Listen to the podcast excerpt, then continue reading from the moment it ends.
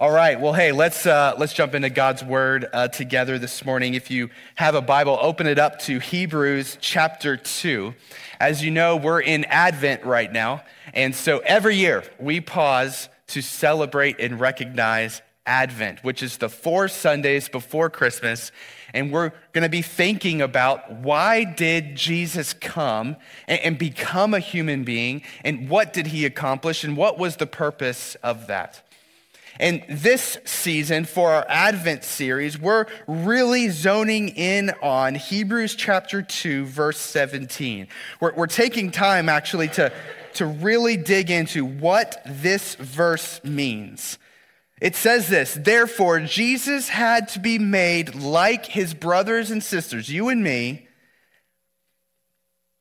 in every respect so that he might become a merciful and faithful high priest. What the Bible is saying is Jesus became like you in me in every single way, and he had to do that in order to be our Savior. And so, what we're doing is just taking selected passages out of the book of Hebrews, all right, throughout the entire book, to answer this question of why.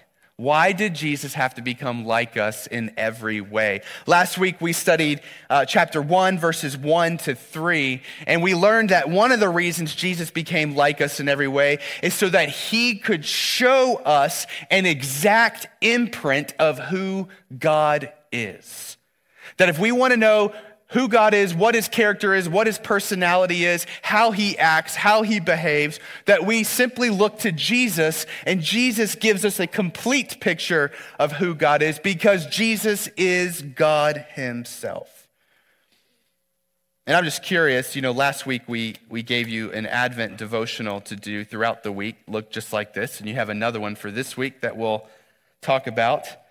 But in this Advent devotional, I just gave you some scriptures that was a picture of Jesus and how he lived and acted and treated people. And just wanted you to ask the question Is this my impression of who God is? When I think of God's character, when I think of his attitude, when I think of his personality, does it match what I'm reading here about Jesus? And I'm curious how that time was this week studying through those scriptures. And this week, as we dig into our next passage, I think we're going to continue to look at things and see things that's going to challenge maybe our impression of who God is and what God is like. I want to ask as we jump in if I were to ask you to define the gospel, what would you say? If I were to say, what is the gospel? What would be the, the simplest answer? And I think most people would correctly answer that question by saying the gospel is the good news that, that Jesus came to us to save us from our sin, to rescue us, reconcile us back to God because he's redeeming us from our sin. And that is true. That is the correct answer. But I think sometimes there's a nuance in there that we don't quite often recognize. One of the things that we say all the time here is that um, because we live in a fallen, broken, sinful world, all of us are battered and complicit in that fallen world right? We're battered in the sense that we live in a broken world. So we're going to have a hard experience here. People will sin against us. We'll experience disease and heartbreak and sadness and anger and hurt and all of those things. And so because we live in a fallen and broken world, we're battered, we're wounded, and we're in need of healing from that. And we're also complicit in it right? We have a sinful nature, so we contribute to the brokenness of this world through our own sin, and we need redemption from that. And oftentimes, as we think about the gospel and why Jesus come, we, we highlight this reality that what we need is redemption. We need Jesus to make bad people into good people through forgiving them of their sins. And that is the gospel. But we also see this reality that when Jesus came, he also announced that he was here to heal. And he was here to wipe tears away from eyes. And he was here to make us whole, to redeem us from our sin and heal us from our wounds, living in a broken world. And it's that reality that we're going to drill into today in Hebrews 2, 3, and 4. And so, so today, the, the second reason that we're going to talk about why Jesus became like us in every way is this so that he, Jesus, could sympathetically help us when we're feeling tempted and when we're struggling in life. The second reason why Jesus became like us in every way is so that he could sympathetically help us when we are feeling tempted and when we are struggling in life. Talking about our impression of God, I'm just curious if you were to take a second and close your eyes and imagine when you're struggling, when you're feeling tempted to sin or not trust God, when you're crying out to God for help, what is your impression of God's disposition towards you in those moments? When you're afraid, when you're anxious, when you're depressed, when you're feeling tempted to do something you shouldn't do, and you go to God, what is your impression of God's disposition towards you in those moments? I think today's text is going to give us the right answer to that question. Let's read it. Hebrews chapter, I'm going to I'm going to start us in chapter 2 what we just read and then we're going to jump over to chapter 4.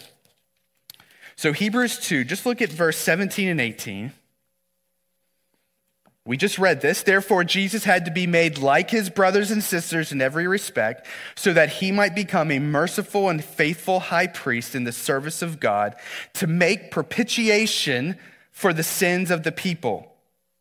Verse 18 For because Jesus himself has suffered when tempted, he is able to help those who are being tempted. Jump over to chapter 4. Look at verses 14 to 16 with me. Since then, we have a great high priest who has passed through the heavens, Jesus, the Son of God. Let us hold fast our confession. For we do not have a high priest who is unable to sympathize with our weaknesses, but one who in every respect, same phrase from uh, verse 17, chapter 2, where he says he's like us in every respect. Well, but one who in every respect has been tempted as we are, yet without sin. Let us then, with confidence, draw near to the throne of grace that we may receive mercy and find grace to help in the time of need. Real quick, four things we learn about Jesus in this text. Number one, we learn is that Jesus is God. I mean, Hebrews, the book, is very clear to us that Jesus is God. We read that in chapter, I'm sorry, uh, 4, verse 14. Since then, we have a great high priest who is passed through the heavens, so he's come to us from heaven itself, Jesus, the Son of God. And so Jesus is the Son of God who has existed for all of eternity. Jesus is God. The second thing that we learn about Jesus is that he became human. We read that in chapter 2, verse 17, that Jesus became like us in every way. And we talked about this last week right? The hypostatic union of Jesus, that Jesus is both 100% God and 100% human, fully human. The third thing we learn about Jesus is that he was tempted. I, don't know about you, but that's challenging for me to think about. And not only does the Bible say he was tempted, it says that he was tempted in every respect. So, in every way you have felt temptation, Jesus has felt that. We're going to get to that in just a second. And the last thing that we learn about Jesus in verse uh, 15 in chapter 4 is that he was without sin. So Jesus was tempted in every way that you have been, yet without sin. And so in future Advent sermons next week and the week after, we're going to drill more into what we mean by without sin. Why is that important? But, but this morning, what I want to drill into is what does it mean that he was tempted? And why is that important to us? And why is that important to the gospel? Three things this morning that I want to affirm to you about Jesus as we think about this reality. And as we go through these three things that I want to affirm to you, I just want you to test this against your impression of God. Are the things that we're about to talk about, do they match how you imagine God's disposition towards you? First thing that I want to affirm to you from our text the first one is this that, that life is hard. Life is hard. You will, you have, and you will experience hardship in life. Our text implies that Jesus went through hard things. And because he went through those hard things, he experienced temptation in the midst of them. That's what our text implies. And so I want to think through that a little bit more. And so to do that, let's, let's rewind a bit in the book of Hebrews. So if you go to chapter 3, I want to read a few verses in, in Hebrews chapter 3 to help you understand the argument that the writer of Hebrews is, is trying to build in this text as he is talking about Jesus. And so I want to read with you Hebrews chapter 3, verses 12 to 19. This is going to help us to understand what is temptation. What is temptation and how can you be tempted and yet be without sin? As what the text says about Jesus. Hebrews 3, look at verse 12. It says this Take care, brothers and sisters, lest there be in any of you an evil, unbelieving heart leading you to fall away from the living God. But exhort one another every day, as long as it is called today, that none of you may be hardened by the deceitfulness of sin.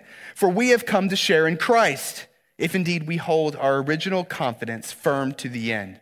As it is said, quoting Psalm 95, today, if you hear his voice, do not harden your hearts as in the rebellion. What rebellion? Keep going, verse 16. He's going to explain. For who were those who heard the word of God and yet rebelled? Was it not all those who left Egypt led by Moses? And with whom was he provoked for 40 years? Was it not with those who sinned, whose bodies fell in the wilderness? And to whom did he swear that they would not enter his rest? But to those who were disobedient. So we see that they were unable to enter the rest, I'll explain this, because of unbelief. Okay, just pause here for a second. Here, here's what's going on God promises us that He has eternal rest for us right? Like we said, we're, we're battered and complicit in this broken world. And he promises healing and redemption and rest in God's kingdom for all of eternity. And this reality, right, is foreshadowed by the Exodus. So God's people, the Israelites, they're in slavery in Egypt, suffering. And God, through Moses, right, rescues them, leads them out and into the wilderness. But what were they doing in the wilderness? They were making their way to the promised land. This was their idea of rest a land that would belong to them where God would be their king and he would overwatch them and, and they would be safe. And so, what happens, what he's talking about here in Hebrews, is that God's promises this rest for his people. But through the hardship of life, his people have not trusted in him, but trusted in themselves. And that's what the Israelites did. As they were wandering through the wilderness, knowing that God has promised them this rest, they didn't trust God. They complained against God. They turned away from God. They didn't follow God's word. And so, this right here teaches us a little bit about what temptation is, right? Life is hard. We will experience hard things and suffering in this life. And what that's going to create in us is a longing for what? Rest a longing for things to be better, a longing for things to be more comfortable, a longing for all kinds of things. And so when we experience that longing, here's the question Are we going to trust God in what God says, or are we going to trust in ourselves or in what we think would be best? And so the writer of Hebrews in chapter 3 uses the Israelites as an example. When things got hard, they didn't trust in God, they trusted in themselves. So temptation is when I'm experiencing longing for something better than what I'm experiencing. Am I going to trust God for this or am I going to trust in myself for this? And so we can name any example of things that we experience in life and ask this question. Right, let's say that you've had a relationship go south and you are just feeling angry and you have a longing in you for vengeance, or at least a longing in you for them to see what they've done and to acknowledge that, right? You have a longing for, for justice. That's not a bad longing, but the longing is going to introduce a temptation. In that longing, are you going to trust God's word or are you going to trust yourself and what you would like to see done? Right? It doesn't matter. Fill in the blank, right? Life is hard. We would like for things to be different. Fill in whatever your blank that produces a longing, which produces a temptation. Who are we going to trust in this moment? So if you go back to Hebrews chapter 4, building on this argument, look at verse 11. Hebrews 4, verse 11. The writer says this let us therefore strive to enter that rest, so that no one may fall by the same sort of disobedience. Look at verse 12. For the word of God is living and active, sharper than any two edged sword, piercing to the division of soul and of spirit, of joints and of marrow, and discerning the thoughts and intentions of the heart.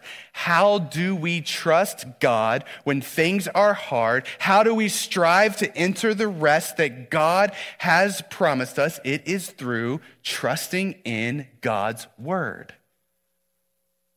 God has given us his word so that we know how to live and he calls us to trust in it. All right? So so here's number 1, life is hard. God has promised us rest in the gospel, but for right now while we wait for Christ to return and to bring us into that rest, we are going to experience temptation. Are we going to trust God in that temptation or are we going to trust ourselves? That's number 1. Number two, Jesus felt all of that. Jesus felt every one of those longings. Those longings produced inside of Jesus the same temptation, and yet he was without sin. Jesus felt all of that. The text leads right into it. Verse 15, chapter 4. For we do not have a high priest who is unable to sympathize with our weaknesses, but one who in every respect has been tempted as we are, yet is without sin. Jesus knows what it feels like to live in this broken world, to feel the longings that come along with it, the temptations that come along with it. I don't know of any way to interpret this other than Jesus can sympathize with you in the midst of your temptations. Jesus can sympathize with the Israelites as they're wandering through the desert longing for something different. Wondering, should I trust God in this or should I not trust God in this? What, what am I going to do? I, I don't know any other way to get around what this text is saying. Yet, he was without sin throughout the entire thing. So, to wrap our heads around that, fortunately, I think we have an account in the Gospels that's going to help us. Go to Mark chapter 14. Mark chapter 14, we're going to read verses uh, 32 through 39. And this is Jesus in the Garden of Gethsemane. So, we're hours before Jesus is going to go be crucified on the cross. Jesus knows what is coming. And Jesus is afraid. He's anxious. This is impacting Jesus. We're now in a moment where life is hard. And Jesus has a longing. And with that longing comes a temptation. Mark chapter 12, look at verse 32 to 34, real quick. And they went to a place called Gethsemane. And he said to his disciples, Sit here while I pray. And he took with him Peter and James and John and began to be greatly distressed and troubled. And he said to them, My soul is very sorrowful, even to death. Remain here and watch. Okay, real quick. Jesus is experiencing hardship. All right, we, there's three words that were used to describe what is going on inside of Jesus, right? The, the first word, I'm going to put them on here for the screen for you. The three Greek words that are used to describe what Jesus is going through right here. The first one is ekthambeo, which essentially means intense emotional reaction. So this can be positive or negative. In this text, it's negative. But positive would mean like excitement, like I'm just, I have the jitters of excitement. Negative would mean terror. Like that, that feeling when your stomach gets tight and the blood drains out of your head and you feel a little cold and it's white, like terror. That's what this word means. Intense emotional reaction. So this is what's going on inside of Jesus. The second word we get, right, is adomeo, which just means anxious. So Jesus is saying, I am troubled, right? I am terrified and I'm anxious. And then he uses the word periliupas. That's where we get the word peril, which basically means deeply grieved to the point of death.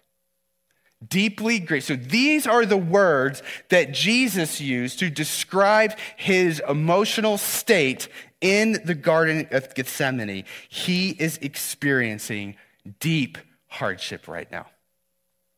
So, with that said, keep going. Verse 35. And going a little further, he fell on the ground and prayed that if it were possible, the hour might pass from him.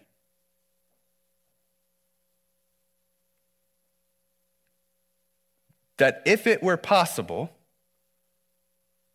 there could be a different way to accomplish what he's about to accomplish for us. I, I think what we're observing in the text is deep longing and a temptation. And if you're like, man, I don't, know, I don't know where you're going with this, Alan, I'm just reading the Bible. Verse 36 And he said, Abba, Father, all things are possible for you. Remove this cup from me. Yet not what I will, but what you will.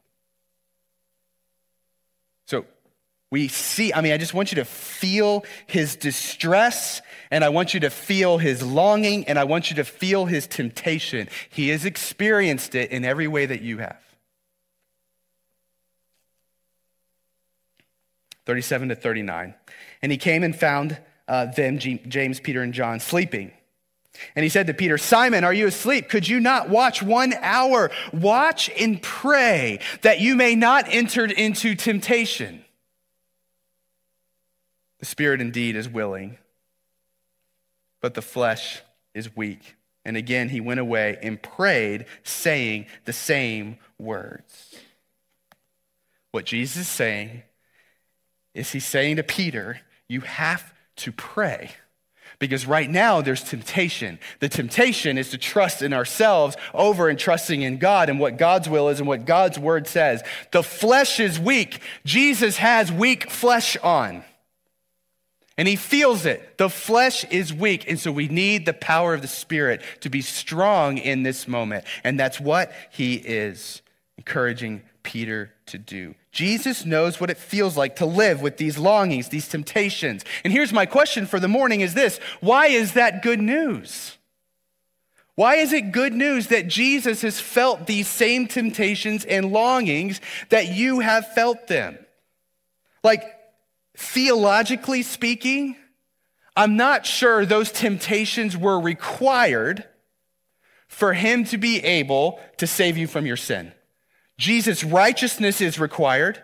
Him being without sin is required. Him being the perfect, spotless lamb who would offer himself on the cross as a, verse 17, chapter 2 said this, a propitiation for your sins. That's a really big word for him standing in your place, taking on God's wrath so that you wouldn't have to. Jesus' righteousness was required for him to save you from his sin. But why did he allow himself to be tempted? Why is that good news? Number three that I want to affirm to you. I think this is good news because he says you can come to him for help. You can come to him for help because he understands. He understands what you have gone through. He understands the longings that you feel. He understands the temptations that you feel. You know, it's funny. I was talking to my wife this morning early, and last night we, uh, uh, my wife runs this amazing nonprofit called Foster the Family. It serves foster adoptive kinship families here in the area. And we threw, some of you were there, uh, a big winter wonderland party yesterday. Like 400 people came. It was awesome. Hundreds of foster and adoptive kids were there just to have fun together. It was amazing. And so her and I were chatting early this morning, just debriefing, talking about how it went. And one of the things she mentioned to me is she said, You know, what, what I love that, why I love that community, why I love being with those people, is because everyone there largely has children who are in foster care or adopted. And because of that reality, some of them, not all, but some of them have really challenging, complex stories and behaviors. And she said, and so being in that community, because everyone understands, right? I feel safe. Because everyone understands I feel like I don't have to apologize for the ways in which I've experienced that. That, that people, when they come into this space, they don't have to apologize for maybe the behaviors that are on display because everyone gets it. So you can just kind of let go a little bit because they all understand. And here's the reality Jesus understands what you have gone through because he has lived it. That's what the text is saying to you this morning. Now, listen, there are some theologians who will say, pastors that I have heard say, that in that moment in Gethsemane, Jesus didn't fear and he didn't experience anxiety because in Matthew 6, Jesus commands you not to fear or feel anxiety. As if that's a command to you that's akin to do not steal and not an encouragement as a father saying, You don't have to be afraid. I'm with you. There's some who will say Jesus didn't feel that anxiety. And, and that's why I completely disagree. That's why I went through all those Greek words, because I want you to see no, this is what the Bible is saying Jesus felt. And here's the reality God's not going to command you not to feel anything. He's not going to command you, don't feel this. You know, if you're in the middle of, you know, if you're, you're driving along the road and all of a sudden, you, you know, someone slams on their brakes, he's not going to command you. Your heart rate better not elevate in that moment. You better not shake. You better not have some word fly out of your mouth in the middle of that moment. He's not going to command you to do that. That's not how you're built. But in the middle of fear and anxiety and longing and temptation, all of that, what he's saying is no, no, no, but listen, I want to be the one you run to in those moments. You don't have to be afraid generally because I'm here with you. This is what's saying. I want you to trust my word, not your word. In those moments, I want to be one that helps you. Come to me for help. If we go to our text, again, one more time, just, just look at Hebrews 2 18. For because he himself has suffered when tempted, he is able to what? Help those who are being tempted. Hebrews 4, verses 14 to 16. Or just look at verse 16. Let us then, with confidence, draw near to the throne of grace, that we may receive mercy and find grace, what? To help in the time of need. Jesus wants to help us. And if you look a little deeper there at verse 16, what does it says? Come to me for help. What does he say? With confidence. With confidence. That's the Greek word parrhesia, which, which essentially means speak plainly. Right? The, the, the uh, example in my head when I think of this is, you know, like a, a soldier going to his commanding officer right? And, uh, sir, uh, permission to speak freely. Granted. What's on your mind? And there's like, okay, I, I don't have to be all dressed up. I don't have to present this, you know, case. No, I'm, that, that's what the word says. Speak plainly. Come to the throne of grace. Tell me what's on your mind. Do what Jesus did. Father, is there any way to do it different? Isn't it interesting that that request from Jesus to the Father was not irreverent? It wasn't irreverent. It was not sin for him to make that request. But in that moment, right, what does he do? He trusts God and he trusts his word. He went to God the Father for help because he understands. And so there's a difference between going to God for help with confidence and going to God for help with shame. When we go to God for help with confidence, right? It's, it's knowing that He can receive what we're going through, He can understand, and His word is sufficient and able to guide us through it. But to go with shame means that we believe that God is disgusted or annoyed or frustrated at us for feeling the things that we are feeling. And the text is making a clear cut case this morning that that is not God's disposition towards you, that you honor him. You are being reverent when you go to him for help in the midst of your temptation and struggle. You don't have to dress it up. You know, I think the best way for us to practice going to Jesus for help in the midst of these longings and temptations is by doing this with one another. You know, my question for us is Are we a community of people who have the self awareness to know that we all face temptations, we all face longings, we all face struggles, we all have moments where we trust God in the midst of those temptations, and we all have moments where we don't trust God in those midst of those temptations. And because we have the self awareness to know that, we can be a community that sympathizes with one another in the midst of all of it. And we can be a community that points each other to God's word and points each other to Jesus for help in the midst of it because we're all there. It's kind of like the party last night that my wife was reflecting on, right? Are we a community where when people come in, they go, Yeah, I get it? And not a community where we make assumptions about each other or we judge one another. Are we a community that says, Here, you're free to struggle, you're free to be tempted, you're free to have those longings, and we're going to go together to the throne of grace for help? Because if we're a community that is able to sympathize with one another and point to God's word, then we are going to make it easier for every one of us to believe that that is God's attitude towards us. But if we are a community that does not do that, we make assumptions, we read into things, we judge, silent treatment, we distance ourselves, click, you know, all these things. If that's the reality, then we actually paint a picture of God that He's ashamed of us. And that's not what the text has said this morning. And go ahead and invite the band. If you guys want to come up, you can. And just in closing, I just want to ask is this the impression you have of God? Is this the impression you have of Jesus? Someone who has experienced everything you have and therefore can help you in the time of need, and he invites you to come to him with confidence to do that. This is one of the reasons why Jesus came and became like us in every way so that he could help us in these moments. So here's my challenge for you this week is I gave you another Advent de- devotional. And uh, what I'd like for you to do, they're very short, just every day. I, these should have been in your bulletin. Um, every day, I just want you to read the, the, the few verses that are assigned for the day and either write in a journal or you could just go for a walk and think and meditate on these questions.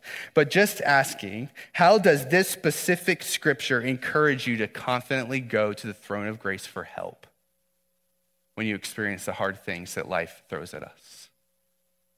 So I encourage you this week, spend time in those scriptures and let's meditate together on the reality that Jesus is able to sympathize, uh, sympathize with us in every way. Let me pray. God, I'm so grateful for the book of Hebrews, and I'm so grateful for this glorious truth that Jesus came to be like us in every way. God, I pray for from last week to this week that you would be doing a work of healing the image that many of us have in our head of you. Would you make the image that we have in our head a biblical image? Would you make the image that we have in our head Jesus, who's the exact imprint of your nature? And God, would you help the image that we have in our head be one that encourages us to run to you for help when tempted? God, we praise you that you have opened up your throne to us. It's no longer curtained off. Through Jesus, it's been torn in two. And you now say, I want you to confidently approach for help. May we do that together right now and in this moment. In Jesus' name, amen.